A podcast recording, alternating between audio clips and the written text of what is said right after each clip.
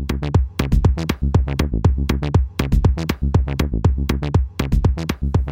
ladies and gentlemen, boys and girls, Mel Herbert here. It's uh, Elon Daily. It's part of the Talking Tesla Network. It is Friday. It is August 9th. That's right. It's August 9th. I got my Apple card. Yeah, I got my Apple credit card. Why am I so excited about the Apple credit card? I don't know. It's just a credit card, but it seems so super slick. So I got it on the phone and I'm on sort of the early adopter program thing. I signed up for that. I said, no, send it to me early. Happy to try it out for you. And they sent it to me, and I got it on my phone on the Apple Wallet, and literally maybe 10 seconds, 15 seconds, where you sort of, they've already got all your information anyway. So you answer a few questions, and then boom, I got it. And I got a nice uh, credit limit, a pretty good rate, even though, you know, I always pay them off, as most of us probably do, pay off your credit card before you pay any interest on it. It was slick. And so, of course, I ran down to the subway yeah, that's a subway, not the subway, the subway.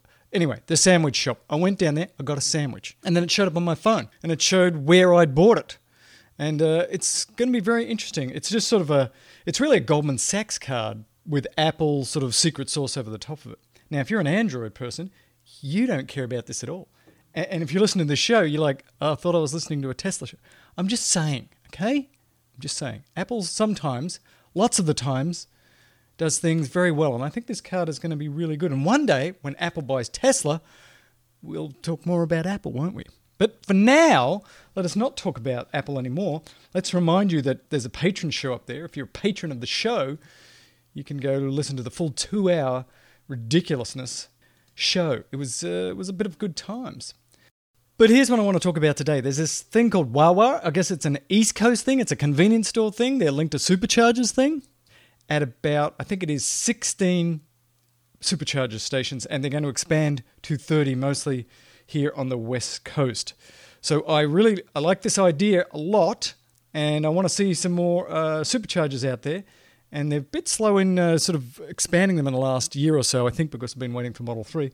But I love this idea that at every supercharger that there would be some sort of convenience store, some bathroom, some place to buy your, your M&Ms and all that stuff. I think that's what these kind of convenience stores are doing, but somebody on the East Coast tell me, what is Wawa and what exactly do they offer at these supercharger stations? Uh, there's a real uh, business opportunity there I think at superchargers, you've got people that are stuck there for 15 minutes and a half an hour or so. Provide some service, and you could make you know make yourself a little business. That's what I'm trying to say. I got a really interesting article here that uh, you may or may not have seen. It is from Recharge News, and it's about a French bank. So I really like this. Now, I can't sort of attest to the veracity of what they're saying here, but I'm going to give you what they say because it feels right. But you can tell me if you know better. But this is a French bank and you know these banks and these investment companies and stuff, they they're always doing their studies. And actually, I've got a couple of nephews that are in the business, and they do a lot of this type of research where you got to try and work out where's the best place to put your money. You've got hundreds of millions, billions of dollars to put somewhere, and you're trying to sort of work out over the next 5, 10, 20 years where should I put my $100 billion to get the most bang for the buck. Well, this French bank um, says let me tell you this. Let me tell you this. And uh, it's what's the name of the bank? It's French bank BNP Paribas, I think it is called. So they did a 40 page study and they asked the question uh, oil versus renewables. And they say our analysis indicates that for the same capital outlay today, new wind and solar projects in tandem with battery electric vehicles will produce six to seven times more useful energy at the wheels than oil at $60 per barrel.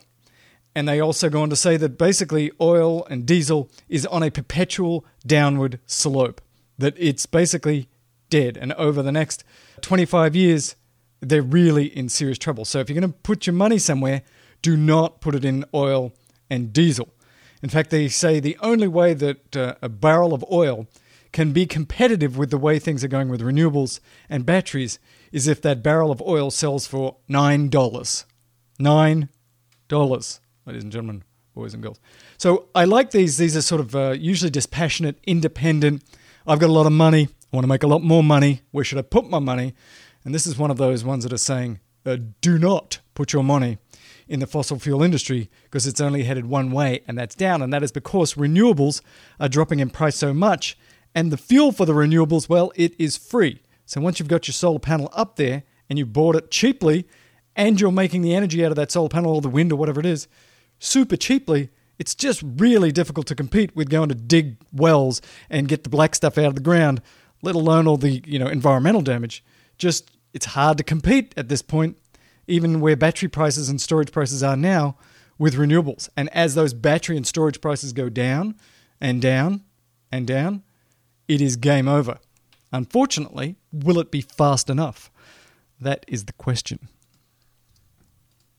Got a good letter here from Vern Paget. And Vern, like me, has more than one Tesla, and like me, he got a little email that said, You should upgrade to full self driving. And he, like me, is like, uh, Which car? You didn't tell me which car. It's, it's, it's hard to find.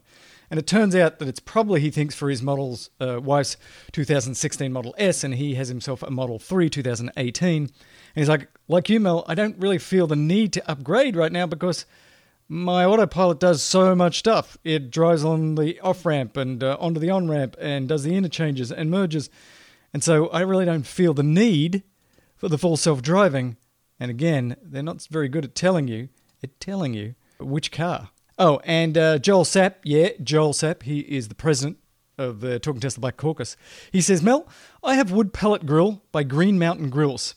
So this is not carbon free, it is above the ground carbon. I've cooked pizzas on this, and they are great up to 600 degrees Fahrenheit or 316 degrees Celsius. Because most of the energy is from solar, it's like a solar grill. Oh, and there are other types of these grills that use wood pellets, or they add a lot of flavor to the food. So thank you, Joel. I'll uh, stick that in my craw as I'm thinking about, you know, degasifying my barbecuing.